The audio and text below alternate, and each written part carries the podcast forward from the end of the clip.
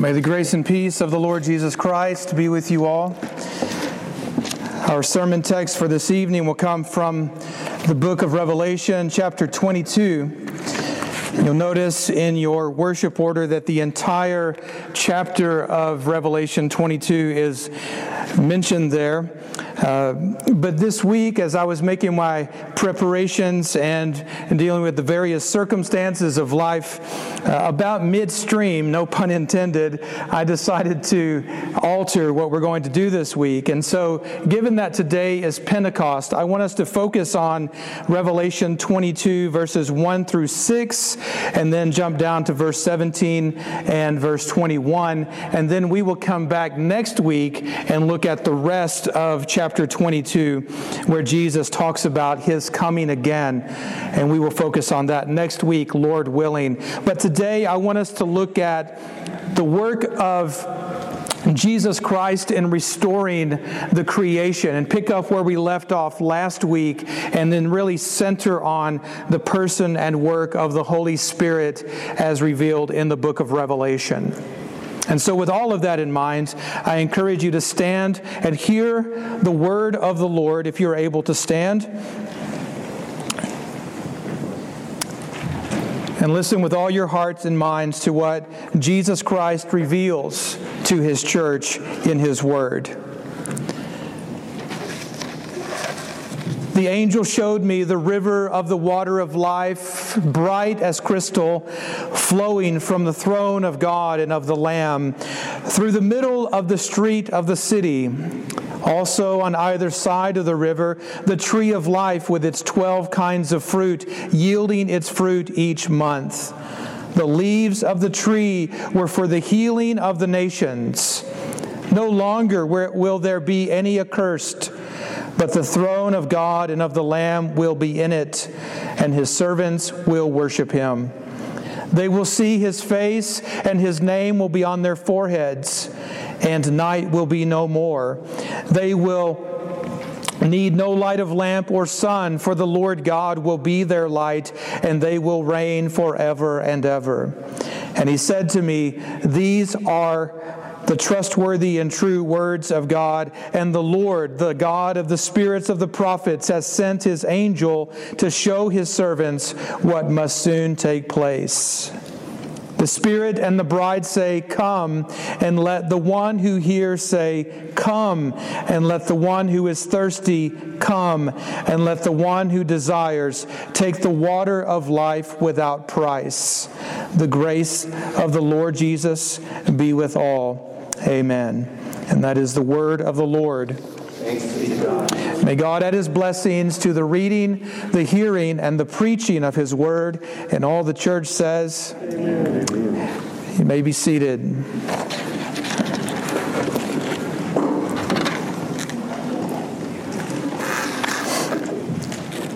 I want us to pick up where we left off last week. And in case you weren't here last week, let me give you a brief summary.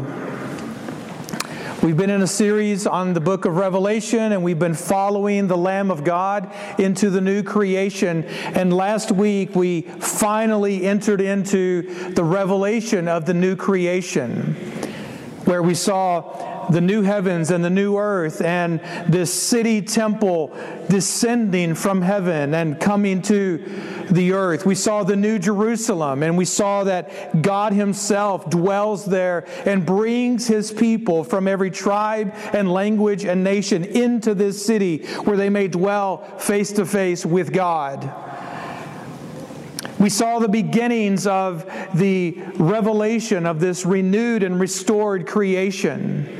In other words, we saw the bookends of the whole story of redemption, where in the beginning, when God created the heavens and the earth, and that old creation was undone by the sin of man, we see in the book of Revelation at the end how God is renewing and restoring his creation by the grace and mercy and power and righteousness of his Son, Jesus Christ. In the old creation, the garden served as a temple in which God and man would dwell together, and a river flowed that watered the land everywhere. And that garden paradise was ruined by sin. But here, at the end of Revelation in 21 and 22, we see a new garden, a new city, a new temple in which God dwells, in which his spirit goes out and fills the new heavens and new earth, bringing life. The old garden was supposed to be ruled and reigned over by a man made in the image of God, but through his sin, he lost that privilege and responsibility. And now in Revelation, we see the new heavens and the new earth once again being ruled by a man, the God man, Jesus Christ. And it is into this new heavens and new earth that we have come. We've been brought here by the Lamb of God who takes away the sins of the world. Throughout the book of Revelation, we have seen the trials and the tribulations of God's people, our struggle in the world, the conflicts, the battles we've endured, the trouble that we have faced. We have seen our brothers and sisters lose their lives for their testimony, their witness, their faithfulness to Jesus Christ. We have traveled throughout Revelation up through a door in the sky. We've seen the universe next door. We've stood on mountaintops. We've gone deep into valleys. We've peered into the abyss. We have seen monsters and beasts rise up only to be slaughtered and slain by a lamb, a shepherd, the man of God. And finally, towards the end of this revelation of Jesus Christ, it is unveiled to us what Jesus has prepared for us and is preparing for us, what he promised to grant all those who trust and obey him. And that is free entrance, free passage into this new world, the new creation. You have the revelation here, a continuation of what we saw last week the angel showing John things, and then John writing them down so that we can see them as well. And here he sees the river of the water of life, bright as crystal, flowing from the throne of God and of the Lamb through the middle of the street of the city. This is an echo a fulfillment of what we just heard Ezekiel say. This is not physical water flowing out of a physical structure made of stone and cedar.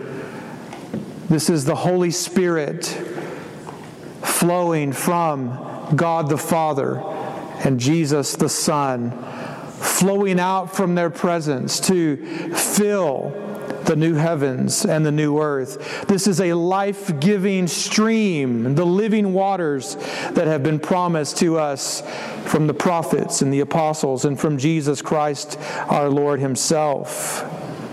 This life giving stream flows out to fill the land, this new land.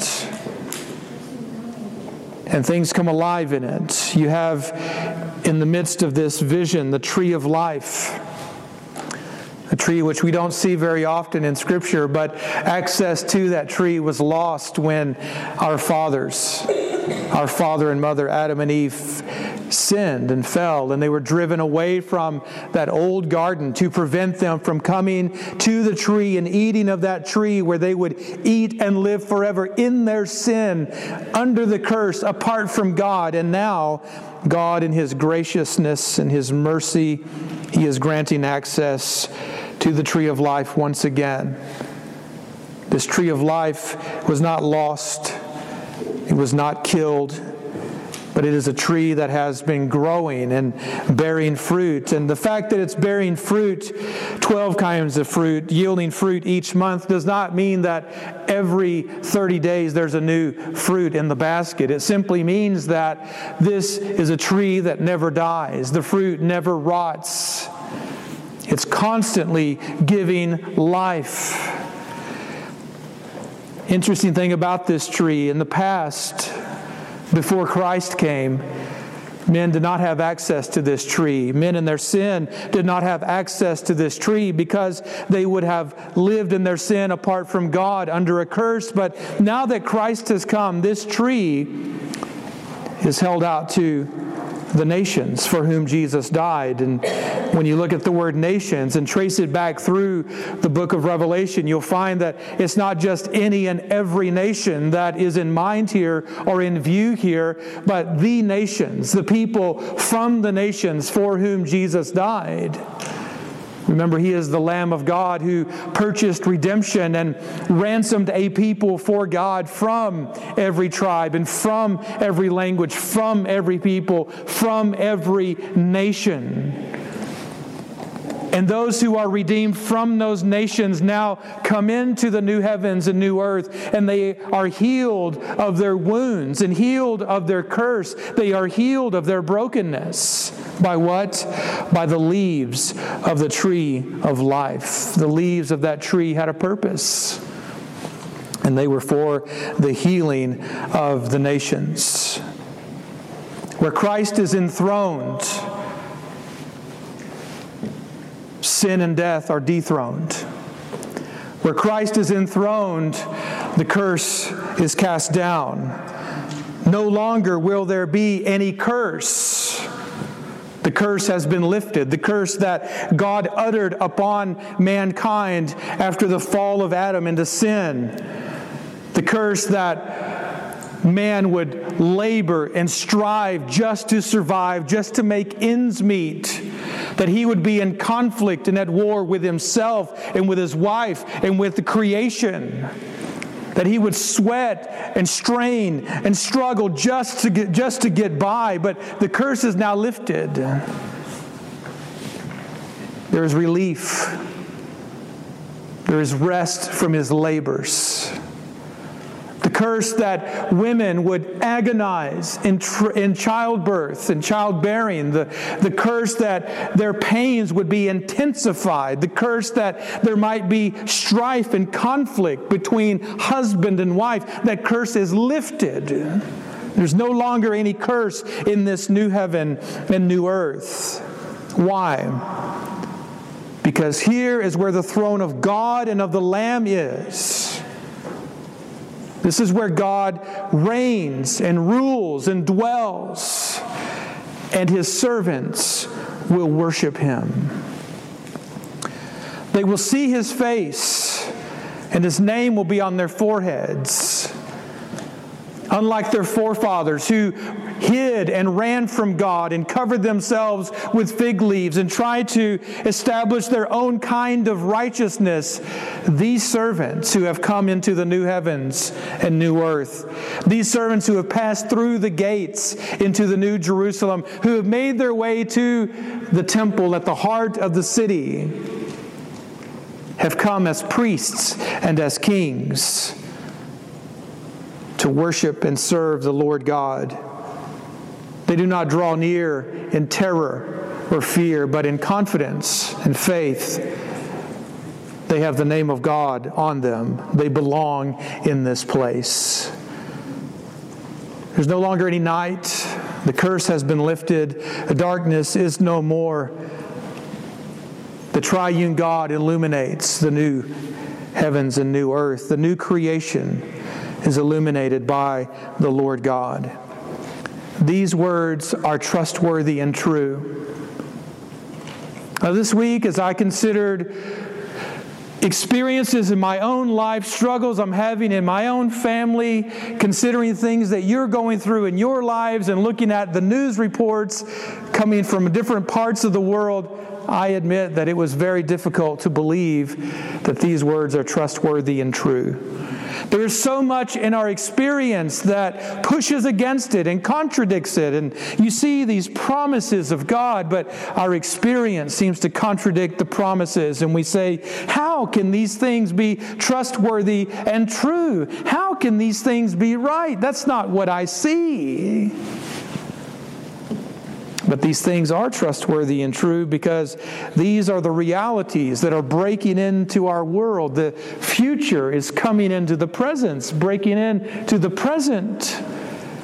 And it is this truth and this revelation of Jesus Christ that is reshaping the world, one heart, one life, one person at a time. These words are trustworthy and true, although we don't always feel like they are, they don't always seem to be. But the argument is they are trustworthy and true because the Lord, the God of the spirits of the prophets, has revealed them to us. And God, who cannot lie, would not reveal something to us that is not true. He has shown us what is right and good and what He is unveiling at this moment. When you see this image of the water of life, that should ring a bell, that should cause you to pause and reflect on something you've heard. Where have I heard this phrase before? It wasn't very long ago we were walking with Jesus through the Gospel of John, through the dusty paths and streets of Galilee, making our way up through Judea into Jerusalem and walking with Jesus in Samaria. And everywhere Jesus went, he went in the power of the Holy Spirit, promising to give this water of life, this living water, to all who would turn and trust in him. So I want to show you that the echoes, here are some echoes from the Gospel of John that bring us all the way to this place that we see in Revelation 22. When Jesus was baptized, the Holy Spirit descended from heaven and rested on him like a dove. And the prophet John said, This is the one who baptizes with the Holy Spirit. And from there, we see that Jesus went out and spoke to Nicodemus, an older man, and said to him, You must be born of water and the Spirit, which means you must be cleaned. You must be cleansed by God. God will be the one who will sprinkle water on you, and you shall be clean from all of your unclean things, and from your idols he will cleanse you. He will give you a new heart, and a new spirit he will put in you. Jesus was the one who spoke the words of God, for the Spirit was given to him without measure, without limitation. Jesus was the one who spoke to the Samaritan woman and said to her, Everyone who drinks of this earthly water from this well will be thirsty again, but whoever drinks of the heavenly water that I will give him will never thirst again. The heavenly water that I will give him will become in him a spring of water welling up to eternal life. Jesus spoke to a lame man who could not get into the healing waters and told him, Get up and walk. Throughout the story of Jesus in the Gospels, we see that Jesus was and is the giver of the water of life, which is the Holy Spirit. And now, here we are, standing in the new city, in the new temple, in the new Jerusalem, and we see that Jesus is the one who is offering once again to give to everyone who thirsts living water. To all who are thirsty for relief, thirsty for rescue, thirsty for renewal, Jesus extends this promise. If anyone is thirsty, let him come to Jesus and drink. And whoever believes in Jesus, as the scripture says, out of his heart will flow rivers of living water. Jesus makes promises and keeps promises. He spoke by his Spirit through the prophets, and the prophets said things like this On that day, living waters shall flow out from Jerusalem, half of them to the eastern sea, half of them to the western sea. The prophet said, I will give water in the wilderness, rivers in the desert, to give drink to my chosen people, the people whom I formed for myself, that they might declare my praise. Fear not, O Israel, my servant, whom I've chosen, for I will pour water on the thirsty land and streams on the dry ground. I will pour my spirit upon your children, upon your seed, and my blessing on your descendants. And as we heard in our Old Testament scripture reading before the sermon, this water of life is flowing from the temple. The temple, which is God the Father and Jesus the Son. And it is filling the world. This water is the Holy Spirit. The bottom line is this Jesus is the one who promises to give the Holy Spirit to anyone and to everyone who is thirsty enough to turn from their sins and trust in Him as Savior. And that includes you. This is the promise that he makes, and it is the promise that he keeps. The question is are you thirsty? Are you thirsty enough to turn from your sins and to trust in Jesus? If you're like me, you've probably known many people in your life who claim to be thirsty, and I mean like spiritually thirsty. There are people who are so thirsty for life, for adventure, for comfort, for pleasure, for companionship or relief, that they will do almost anything to slake that thirst, even if it means that they're going to slake the thirst only for a few minutes.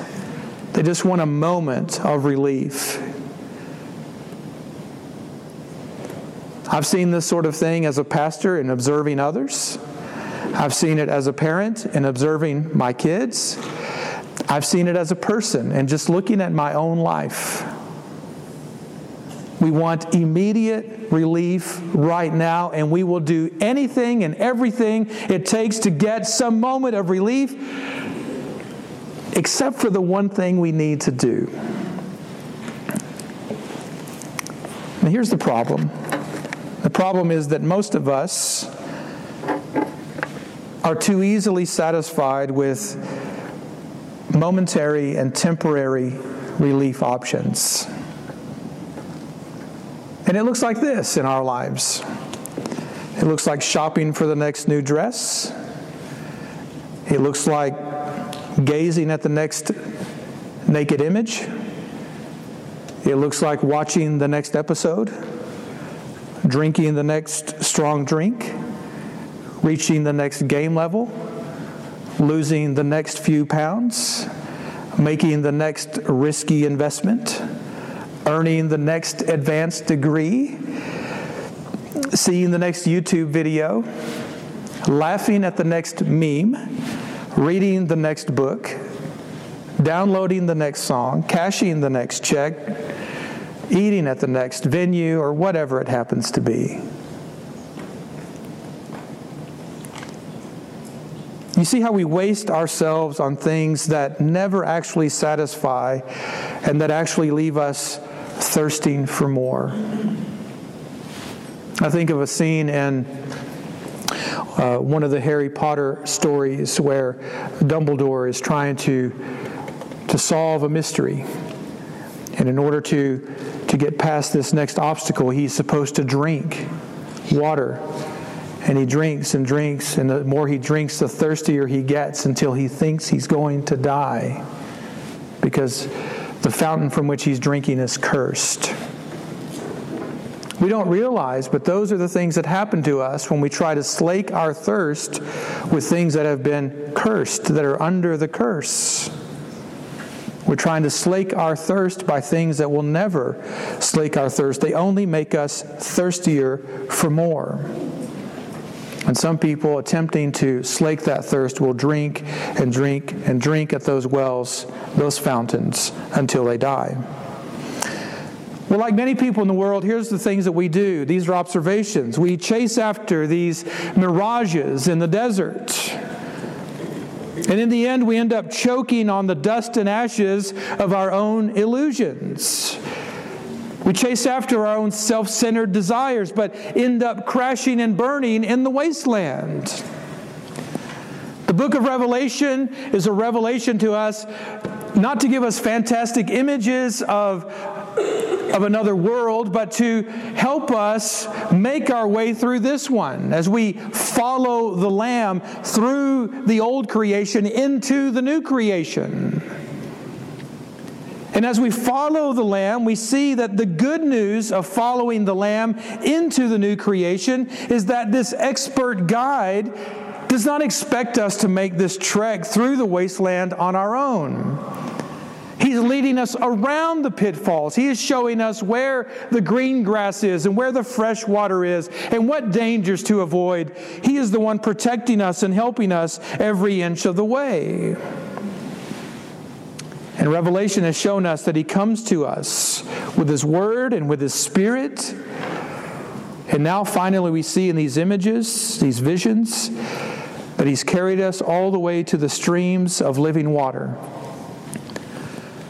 And He offers living water to those of us who are, quite frankly, dying of thirst.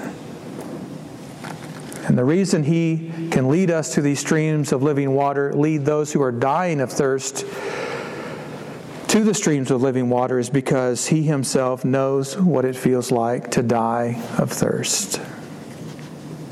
He died thirsty so you don't have to. And so that's why he can say, If anyone thirsts, let him come to me and drink. He offers himself to the thirsty so that the thirsty may have living water.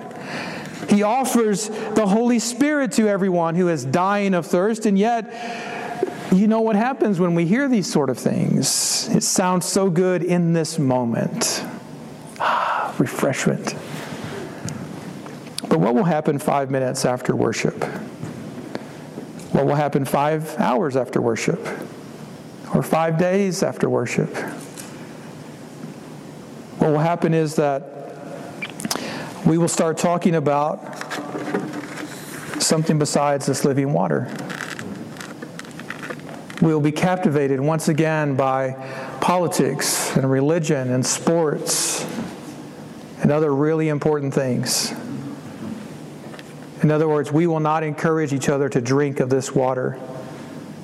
Five minutes after worship, five hours after worship, five days after worship, we will have forgotten these promises. And we will need to be reminded all over again. These are the sort of things we do.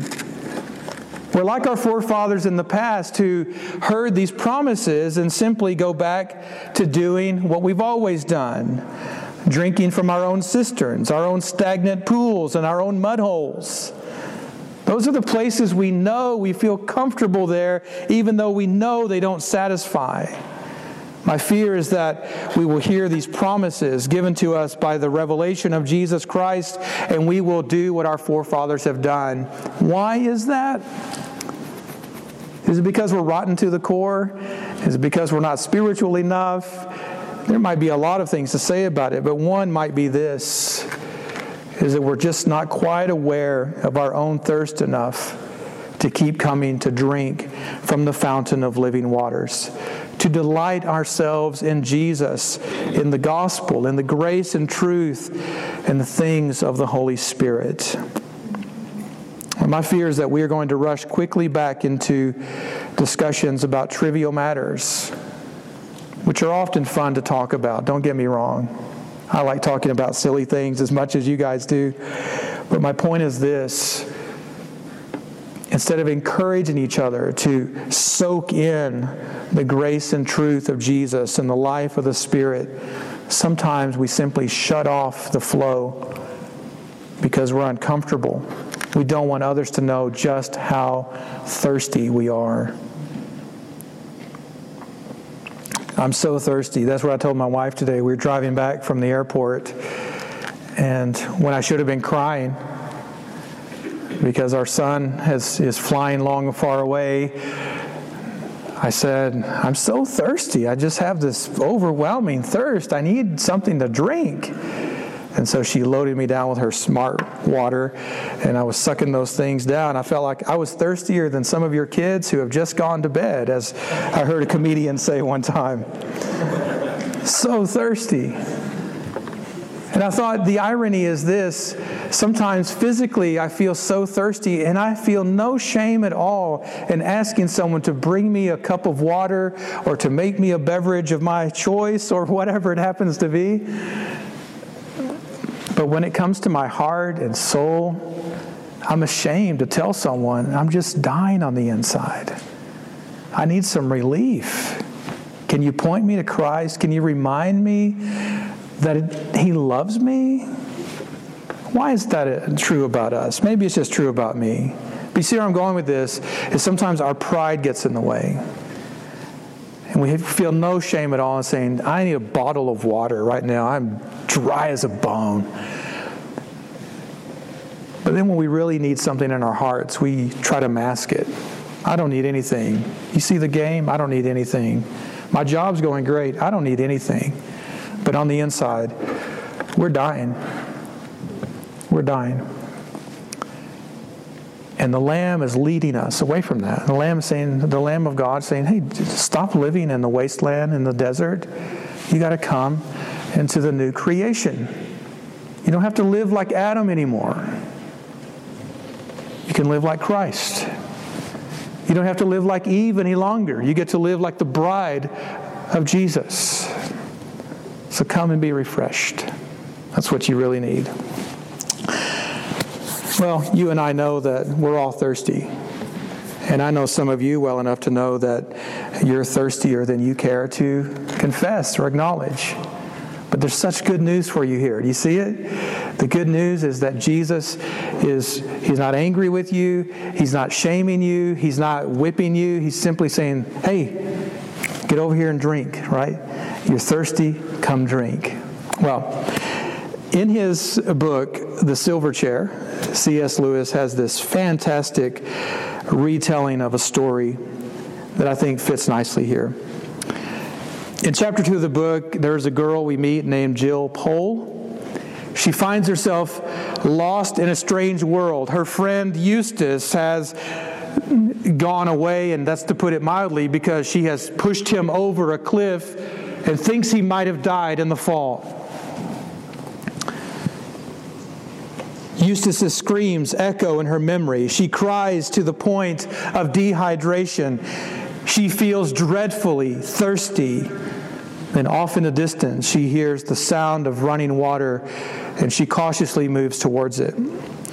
She comes to an open glade and then she sees this stream, bright as glass, running across the turf just a stone's throw away. Now, if your bow, that's probably like two miles away, but if you're me, it's like 20 feet, not very far.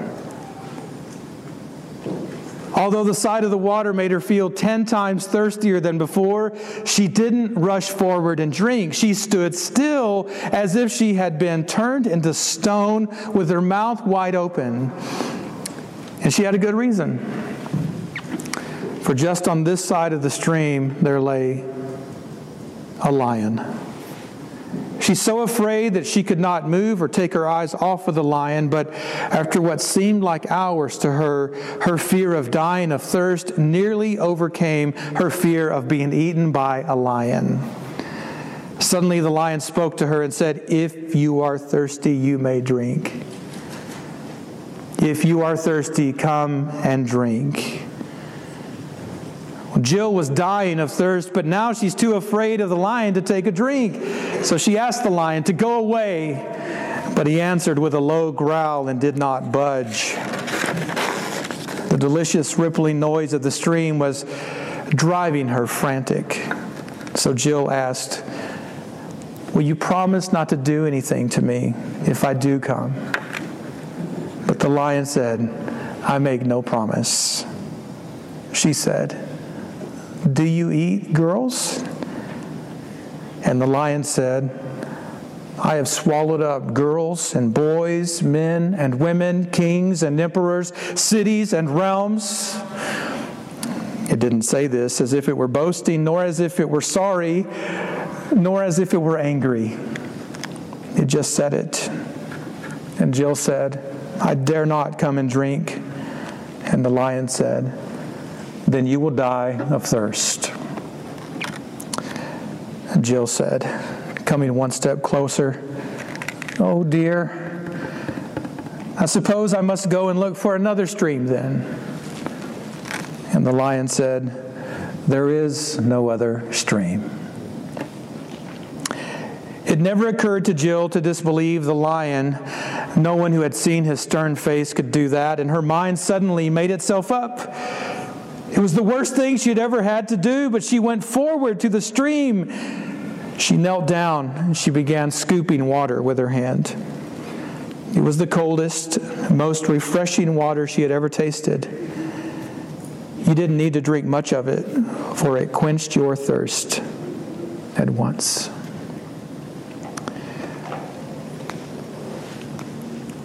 There is no other stream. Don't deceive yourselves. You must come to Christ and go through Christ to get to this stream of living water.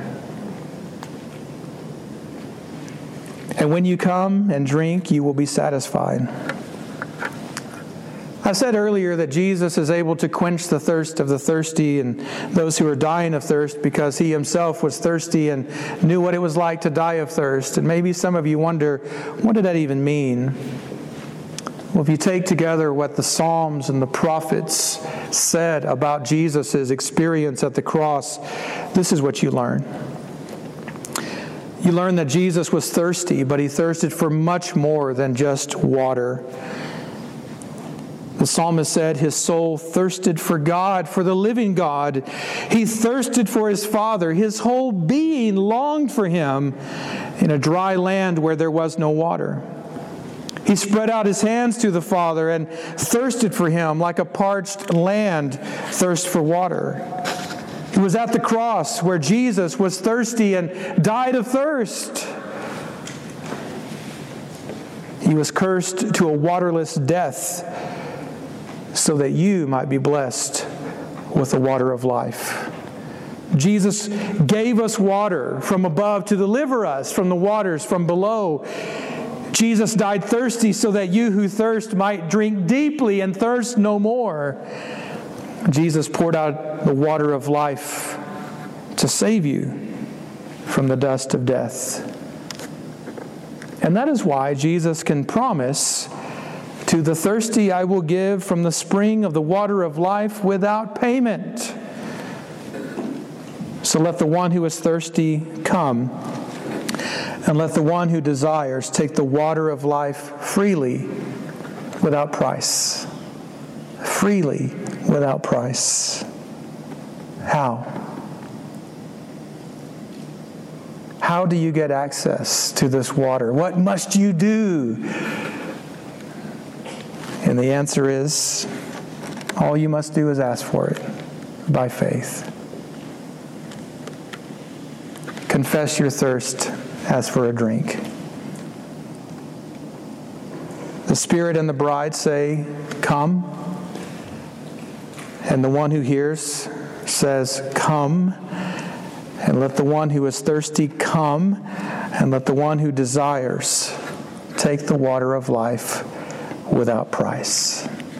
The grace of the Lord Jesus be with all of you who are thirsty and in need of a drink. Amen.